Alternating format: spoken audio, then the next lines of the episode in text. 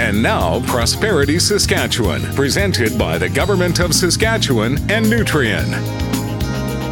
As the head of the Supply Chain Association, in the past two months, I've hosted buyers from Ontario and Kazakhstan, and they both plan to come back. Now, both visits were for multi-billion dollar opportunities. So, we are seeing Saskatchewan as a go-to solution provider and exporter of products worth billions. We are helping them.